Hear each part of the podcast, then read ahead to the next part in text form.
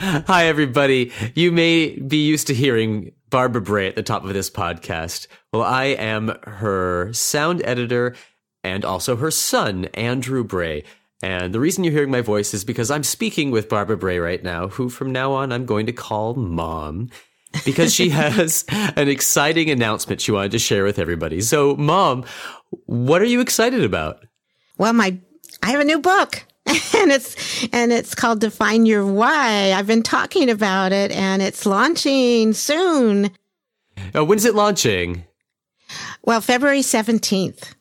So right now, if people have been excited listening to this podcast and hearing you tell everybody else's story, if they want to not only learn more about you, but get some practical advice and some of your guidance and expertise, they could order it on pre-order right now. What would, what's the website that they could find pre-order for Define Your Why on?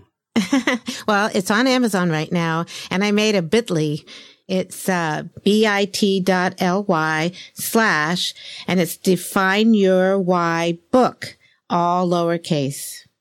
So if you're on Amazon, you're hunting for the book, you can search for Define Your Why, or of course, your favorite podcast host, you can search for her name, Barbara Bray. Uh, I'm so excited I get to have a little bit of the opposite of what you get in these other podcasts and interview you.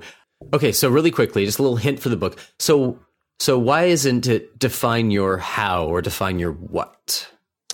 Well, because if you uh, start with the what, which is what I've done for so long. It's just, it, it, you might be doing something that you're not, it's not your purpose.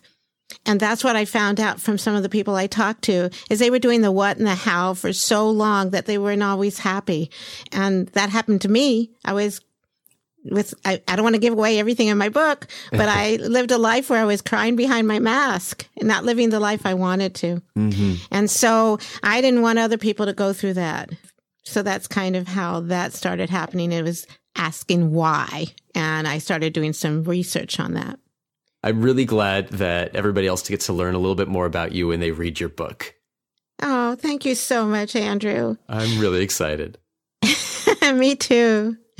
Well, uh, stay tuned and listen to Barbara Bray's conversation with Andalee Espinoza.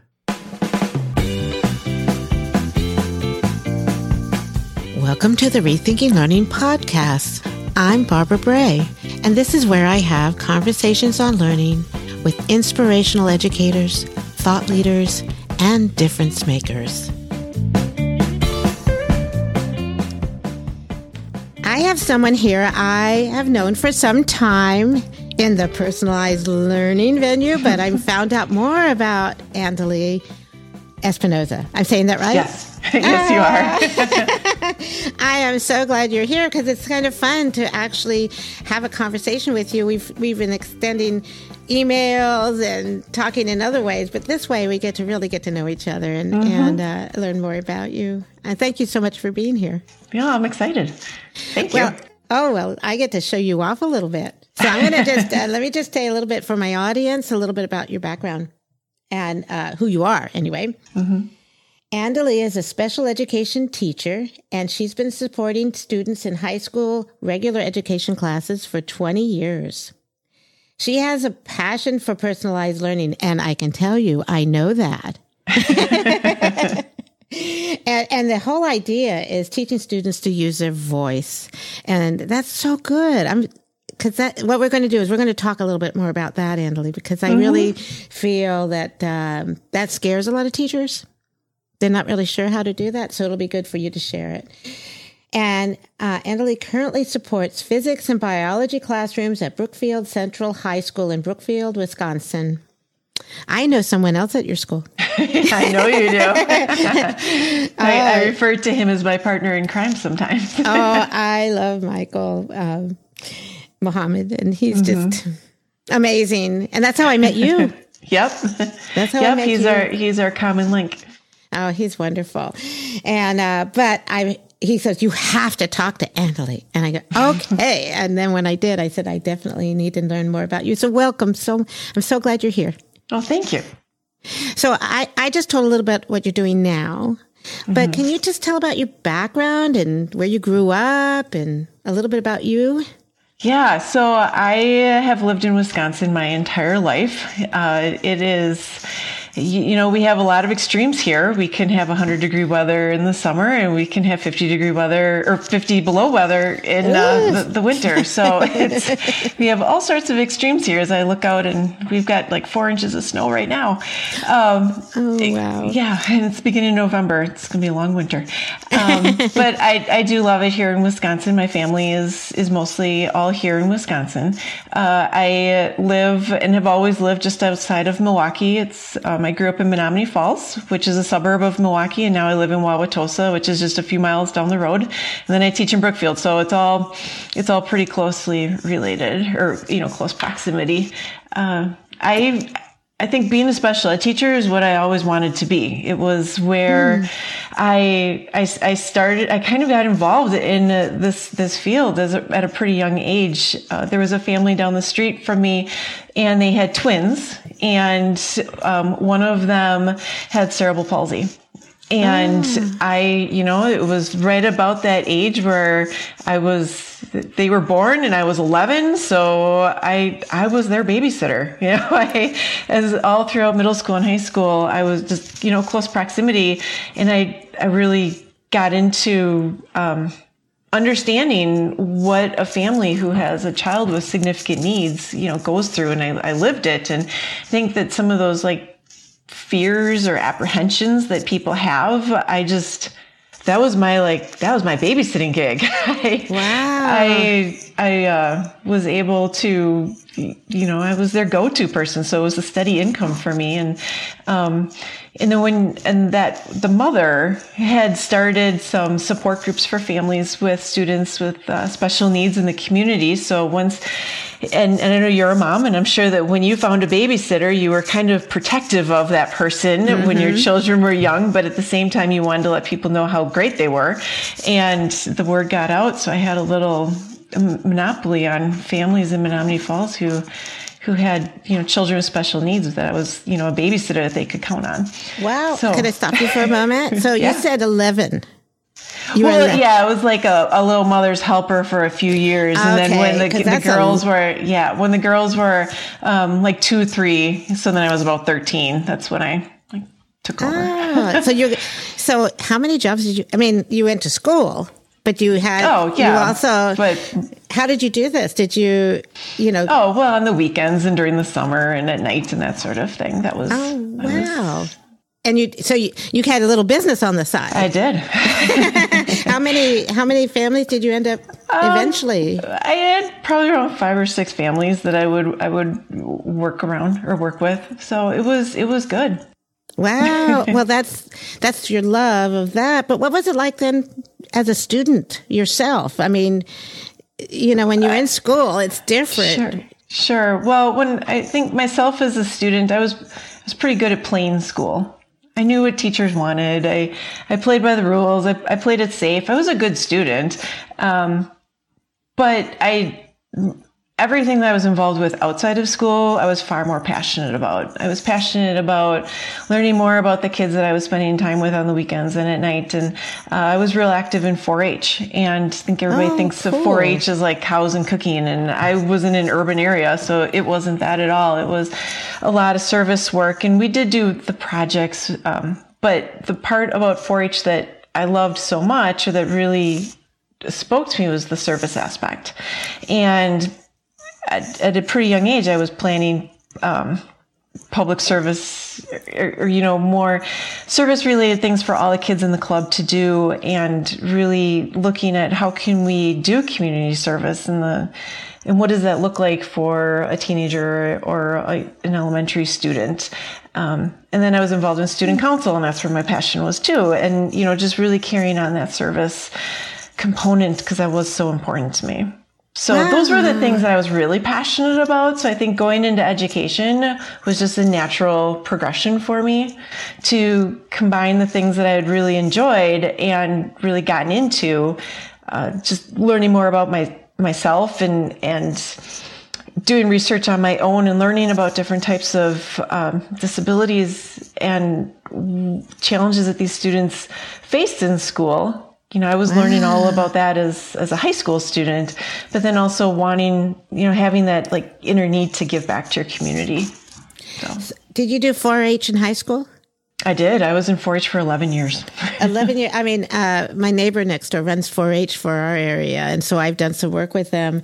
And um, I just think it's a wonderful program it, to me. So I didn't understand about the service aspect the here. They're not. Oh, they they're raising chickens and they're doing photography and they do have some other things, but the service aspect was that something that they started uh, in your no, area? I mean that's always been part of it, but I think you know, you can you can get whatever you want out of an organization, you know, whatever you're looking for.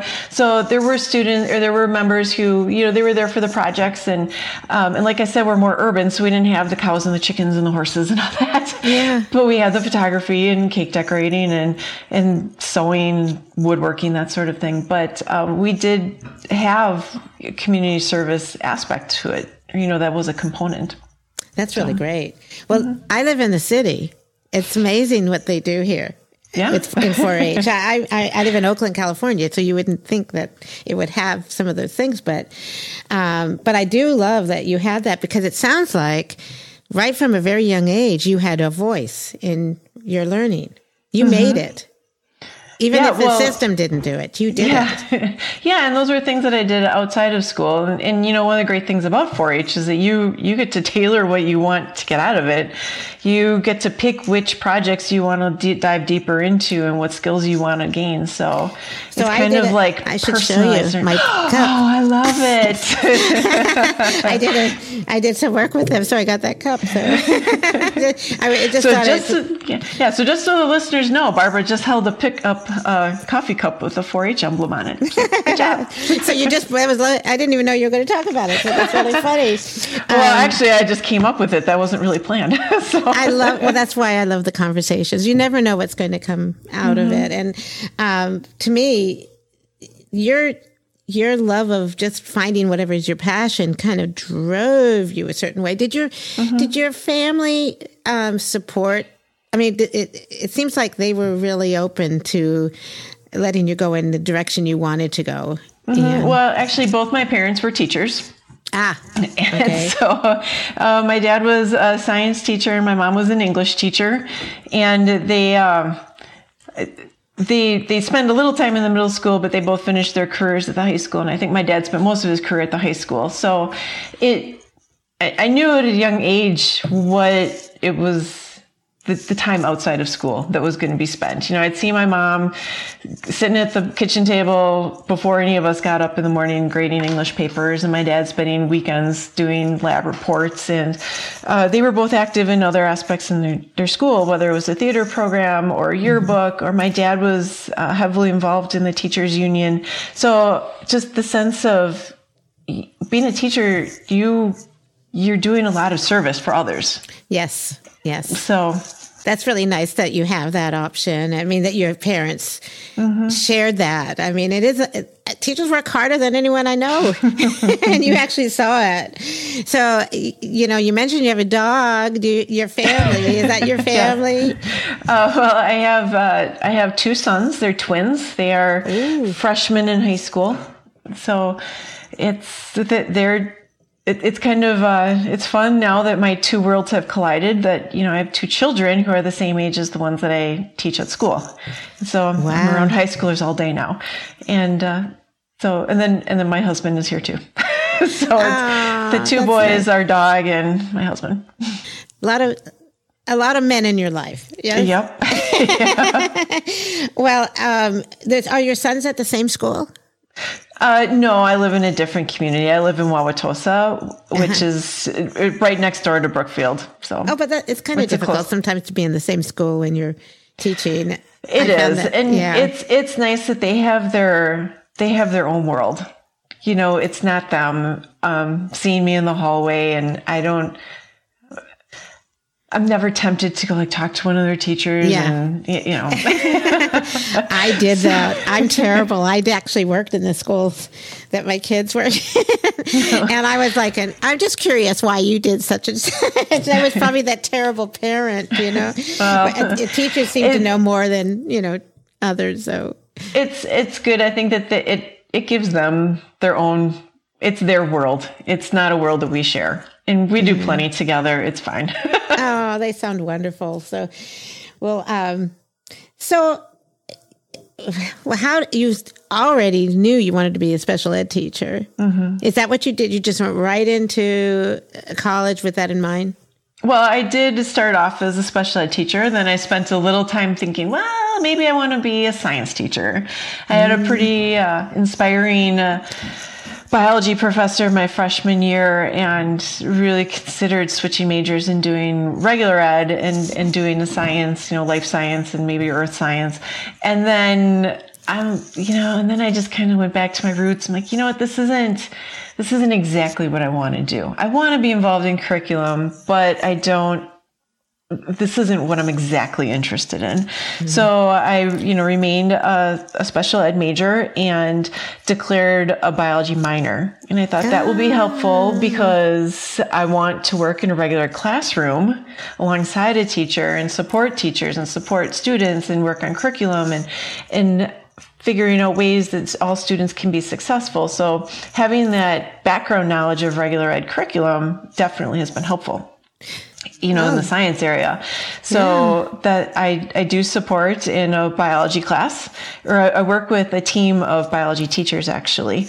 Um, we're on a block schedule at Brookfield Central High School. So first semester I spend with Mike in, Mike Mohammed in uh, physics. And then second semester I spend um, the semester working with a, bi- a team of biology teachers.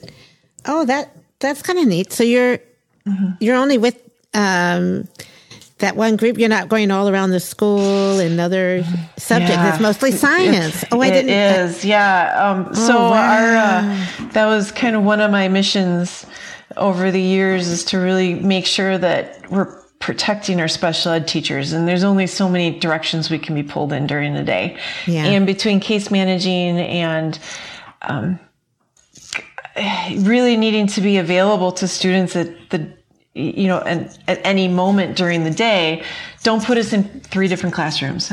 let's let's spend time really getting good at, at one area where we can really make a difference and develop those relationships with our, our fellow coworkers in one content area rather than being pulled in so many different directions. So ah, it, well, how long have you been working with Mike and the other teachers in this? You said eleven years or well, Mike and I have been together for 11 years. There was a gap in there for a period of time because I, I was with him in a, a freshman science class that is mm-hmm. no longer taught at our school and they did a curriculum realignment. And I went and then worked with um, some other bio, or I went to biology for a few years and then I came back in, in the role of physics.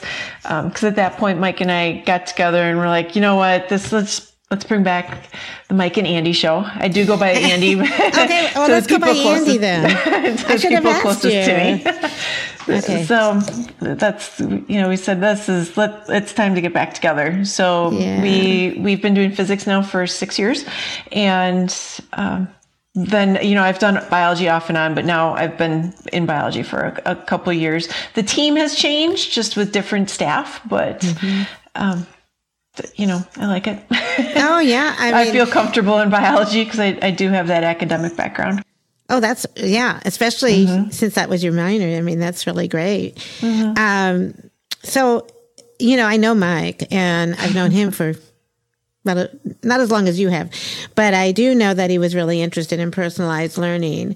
Mm-hmm. And when he mentioned you, it's probably changed a lot since you started, right? Oh yeah, well, and I think everybody has just grown and kind of developed their own vision of what it looks like. And um, yeah, it's changed. well, you know, explain why it changed. Why don't you walk me through some of the things that happened and what are you noticing with your students? Well, I guess in our in our district it was rolled out slowly. You know, there were there were a few pockets of teachers and Mike was in that first wave of teachers that went through some specialized professional development. And he and I were not co-teaching at that time. so I came in, I think, in year two or three for him in personalized learning. Mm-hmm. So for many, for, for a while, special ed teachers weren't part of those cohorts of the teachers who were getting trained in it or I guess in service or, you know, attending professional development. But we've, so a lot of learning that I did in the beginning was just like catch up with Mike.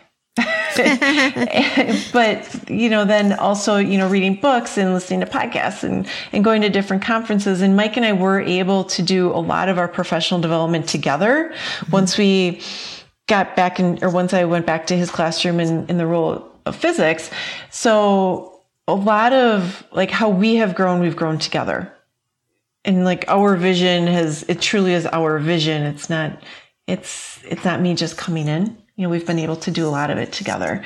So that's that's been huge. Um, i think for our success as a, a pair um, and you can see it in our classroom.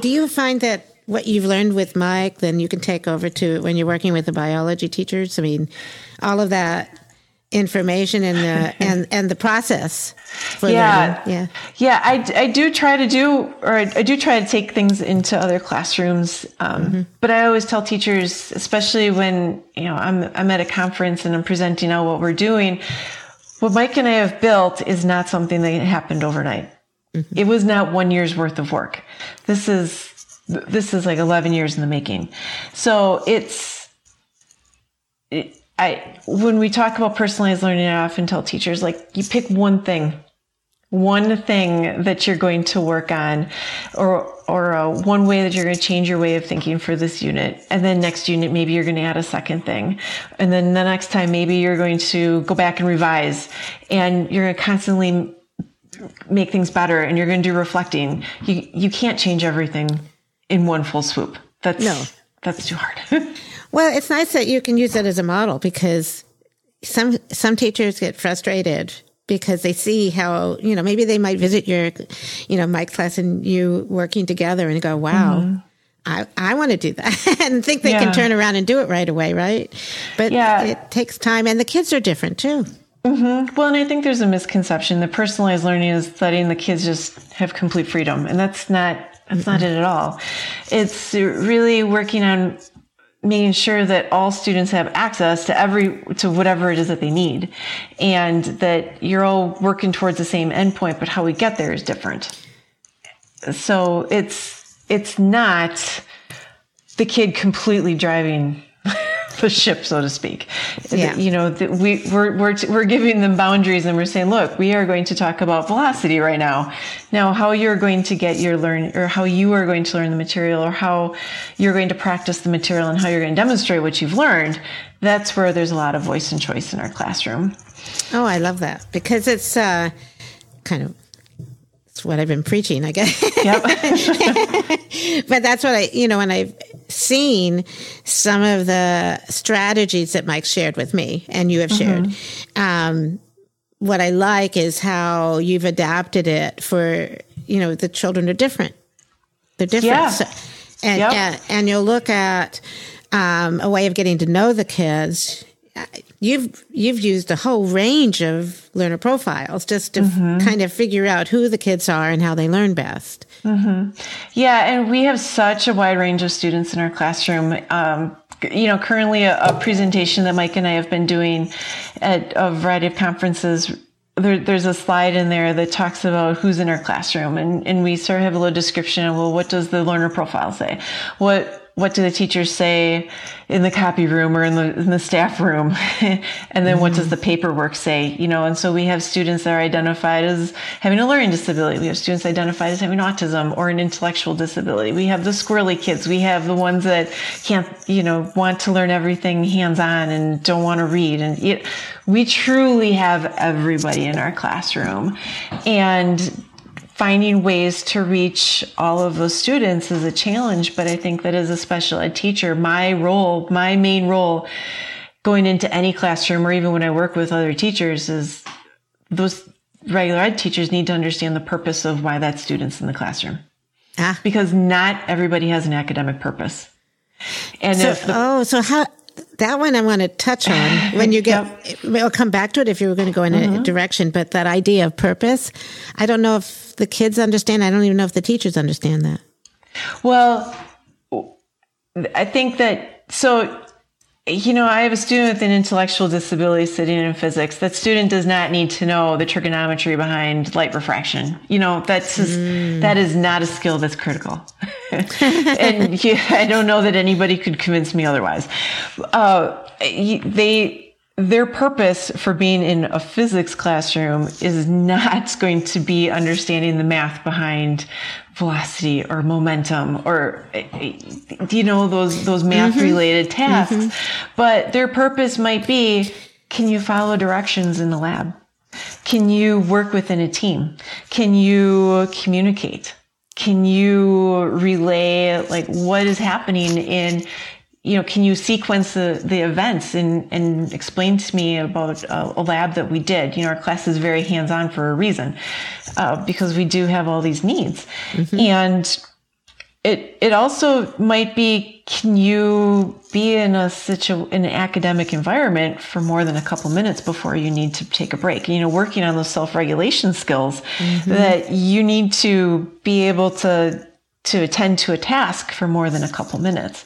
So it's really teachers understanding the purpose and why a student is there. And then that's where I come in and help the teacher understand that. But then what does the class look like for them? How do we grade? That's always a question.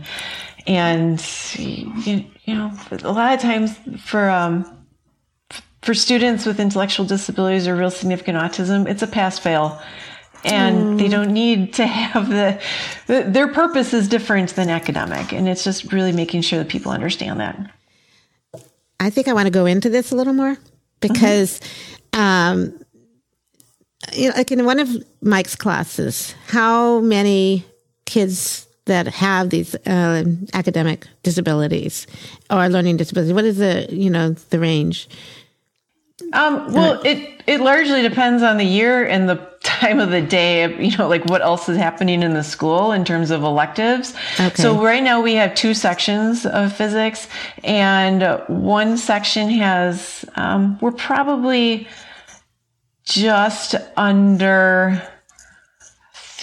We're probably right around twenty percent of wow. students having identified disabilities. Now that doesn't this year just because of. Uh, the, the composition of students, we don't have anybody with a real significant intellectual disability. We did mm-hmm. last year. We had about four in there, but it's it's just who's at our school right now.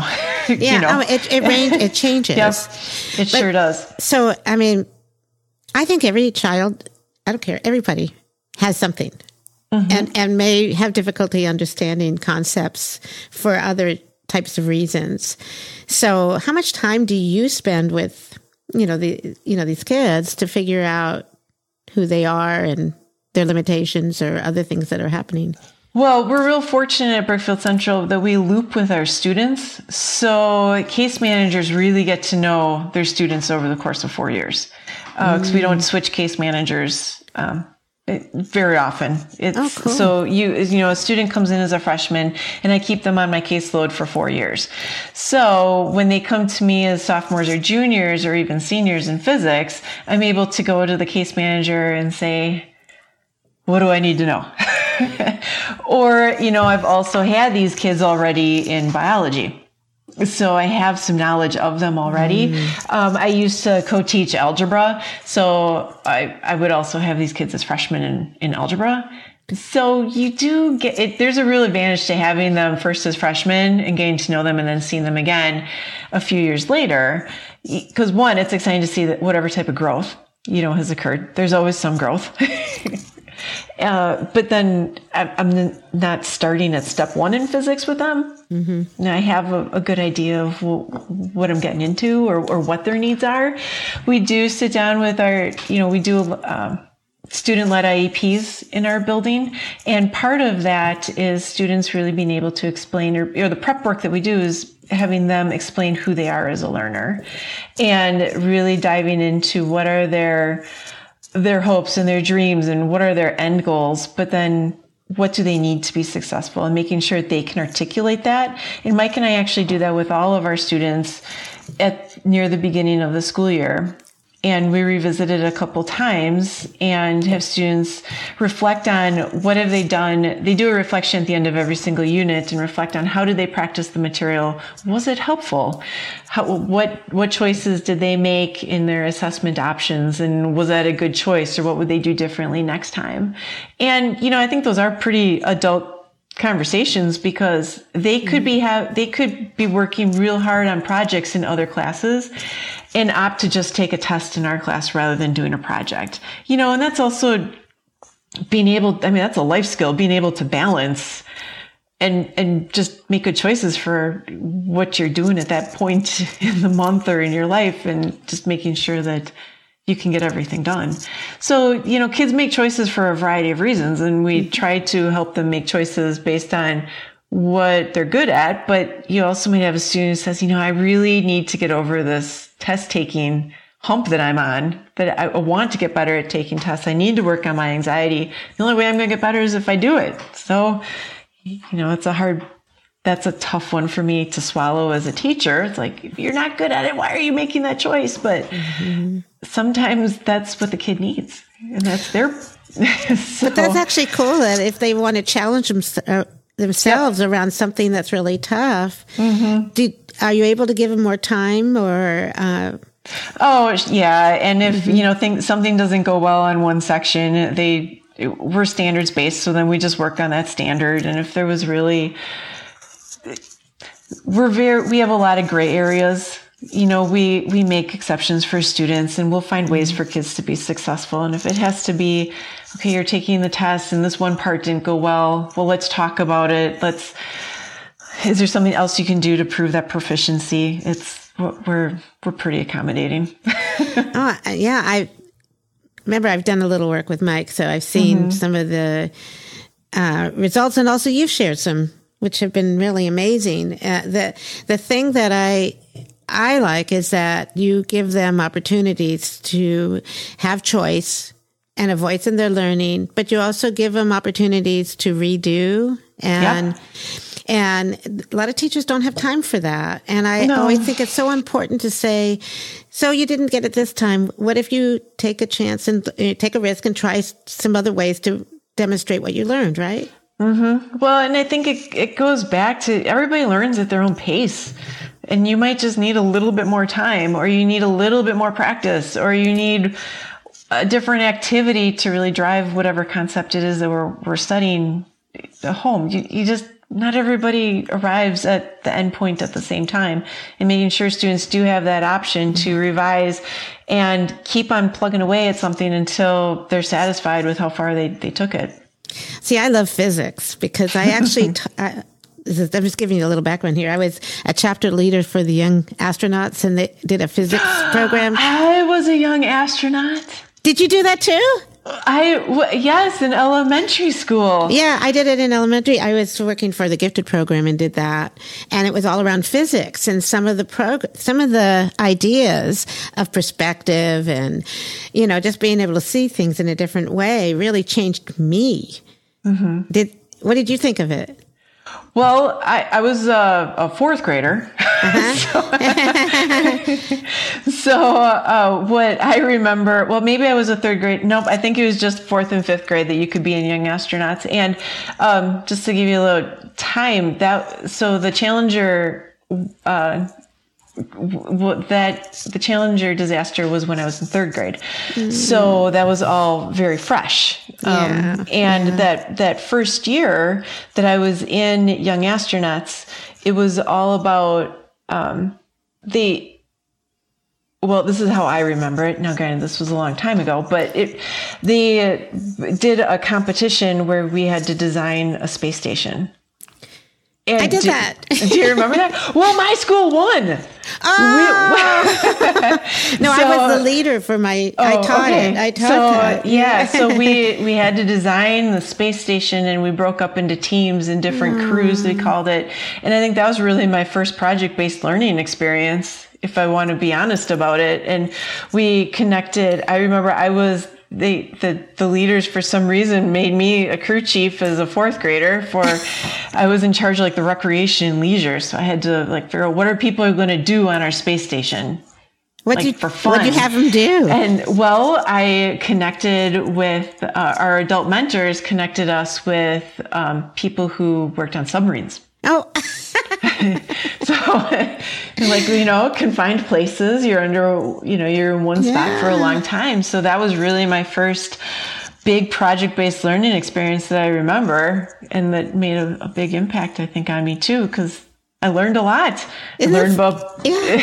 I think that uh, it was it's for me. That was my first of many. I did. I taught PBL for a long Mm-hmm. time, but that was the one that where I learned some strategies to do that, and then took it into the classroom. It was really fun. So, so that was me as a student yeah. I know.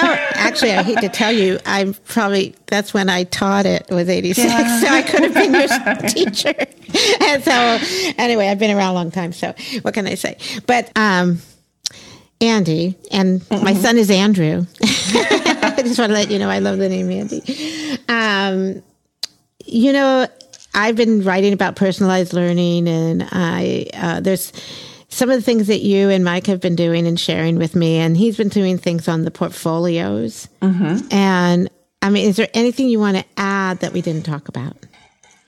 Well, you know, one thing I would like to add about those portfolios that I I know Mike doesn't touch on because it's not um, it's not really his area, but it is an opportunity for me as a special ed teacher to do some work with students on writing. And we're able to hit some of those IEP goals through the portfolio. And I think one of the biggest challenges for special ed teachers is finding time to do uh, specially designed instructional minute or to fulfill those specially designed instruction minutes that are outlined in the IEP, especially if you don't have a pull-out program at your school or you don't have pull-out services. How do you do that? And when we do those portfolios, and there's portfolio days, I can, you know, students write and I can give them feedback and we can, and we can work on writing skills. They, I, I do have one student who, uh, has some speech goals, and so we do some audio recordings for his portfolio, and we're able to meet some speech goals that way. So, student, you know, portfolio a portfolio is not just a way to document what you've learned. It it can be so much more than that, and there's it's it its value and how it can contribute to a student's education who can pull you know pull information about a student it, it's such a valuable document and really opportunity for a student to create. And I have had students present their physics portfolios at an IEP meeting. And while that's very narrow because it's one class, um, it's always my hope that, you know, another teacher might jump on board and have them just start adding tabs related to their class in the, in that student portfolio. Um, maybe someday. Oh, But I hope the- so. but there's, you know, Mike and I do a whole passion page and it really dives into what the students are interested in. It's a way for us to get to know them. Uh, what are they interested in? What are their career goals? What do they want to do after high school? What's what gets them excited um, to get up in the morning? It so those are also things that I have students present out at IEP meetings sometimes because it helps I think bring everybody in the room to remember who are we there for. I love that. When you do student led Mm-hmm. IEPs. I mean, I feel this is for me. I really think that, you know, all conferences, parent conferences should be student led also. I- Absolutely. I, feel, and then the idea of having portfolios, because I've seen the passion projects. Mike has Mm-hmm. shared those with me. And I think it's so important to, um, we need to talk about what is it that excites you and that purpose. You mentioned purpose in the beginning. Mm-hmm. And what is your purpose for learning? If you're not motivated, you're not going to learn. You're just not going to No. care, right? Mm-hmm. So it's you know when we do when we prepare our students when I, and now when I say we, it's not just me doing the student led IEPs. This is something that my whole department is real um, has gotten on board with, and we're becoming more and more passionate about. Uh, it's making sure that those students have a voice in their meeting. And actually, just this morning, I was working with a student who I don't case manage, but I was just kind of talking to him about his IEP meeting that's upcoming. And he said, whenever I go into those meetings, I feel like I'm forced to pick a side. I'm either on my teacher's side or I have to pick my mom's side or I'm on this person's side. And that sort of broke my heart because Yeah. like, Oh. no. There should be no there there shouldn't be any sides. And uh, and you know, just telling them like, well, I can guarantee you that you know your teachers are on your side if you if you want to look at sides. But I, I said, you know, this is the meeting is about you and what makes you successful. How can we make you successful, and how can we capitalize on your strengths? How can we um, figure out ways to, or what helps you with your challenges and your weaknesses? You know, what mm-hmm. it, it's it's all about bringing you up and how can we make you the best version of yourself so it's um, I, I hope that. he I hope he has a good experience at his meeting because I felt like I really had to do a whole pep talk for him. But you know that's really why I do those student led IEP meetings is I think it puts everybody in the room, sort of recenters everybody and reminds us that there's a child at the center of it. And we're all there for the same purpose to to help this child be successful. Mm-hmm. But it's you know, at the high school level, we have such a short period of time and then we're done. I know. And you're sending these kids off and you have to make sure that they're there, that they can advocate for themselves, that they have a good idea of who they are as a learner and who they are as a person. Because um, if they don't, success is going to be awfully difficult to achieve. oh, it's, but you're saying everything right and and also figuring out a way to work with the parents too because everybody mm-hmm. wants to be on the side of their child and and yeah. it's just difficult sometimes because we you, you, know just even getting when a child has some I don't want to say disabilities some difficulties challenges mm-hmm. it is can be difficult for anyone around them because they're not really sure what to say or do, right? Mm-hmm. But if we're like, you know, they say it takes a village, it really does. Mm-hmm. Well, and mm-hmm. I always, you know, I guess I always believe too that if I have a family where I, I do feel like there's sides, how did we get there? Mm-hmm. And I know that I wasn't part of however that family got there or what in the education system caused this, but how can we how can we all get on the same side and that's the side of the student I, to be to be very honest, I don't have a lot of conflicts with parents. I don't want to sound like that, yeah. that that's something that's commonplace, but it, it, does happen, and it's common in every school. There's there are going to be some families that have had some horrible experiences, and whether it was horrible experiences from their childhood or horrible experiences, you know, as they're advocating for their own child, eh, we have to we have to make sure that everybody understands why we're there.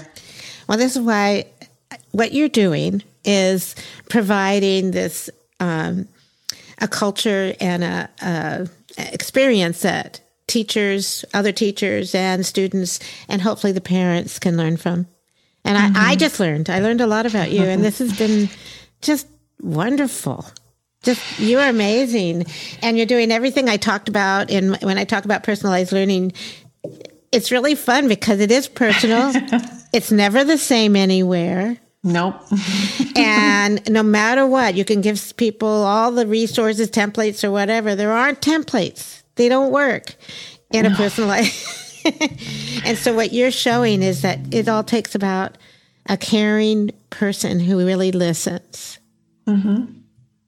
Yeah, you got to get to know your students, and you know, and I think teachers need to get to really understand what's happening in other classrooms too. We can't work mm-hmm. and we can't close the door and not connect with each other because we we're all learning so much about students. And if somebody's having a lot of success down the hall with a student I'm struggling with, I need to find out what's going on. And that's why mm-hmm. PLCs are so important as well.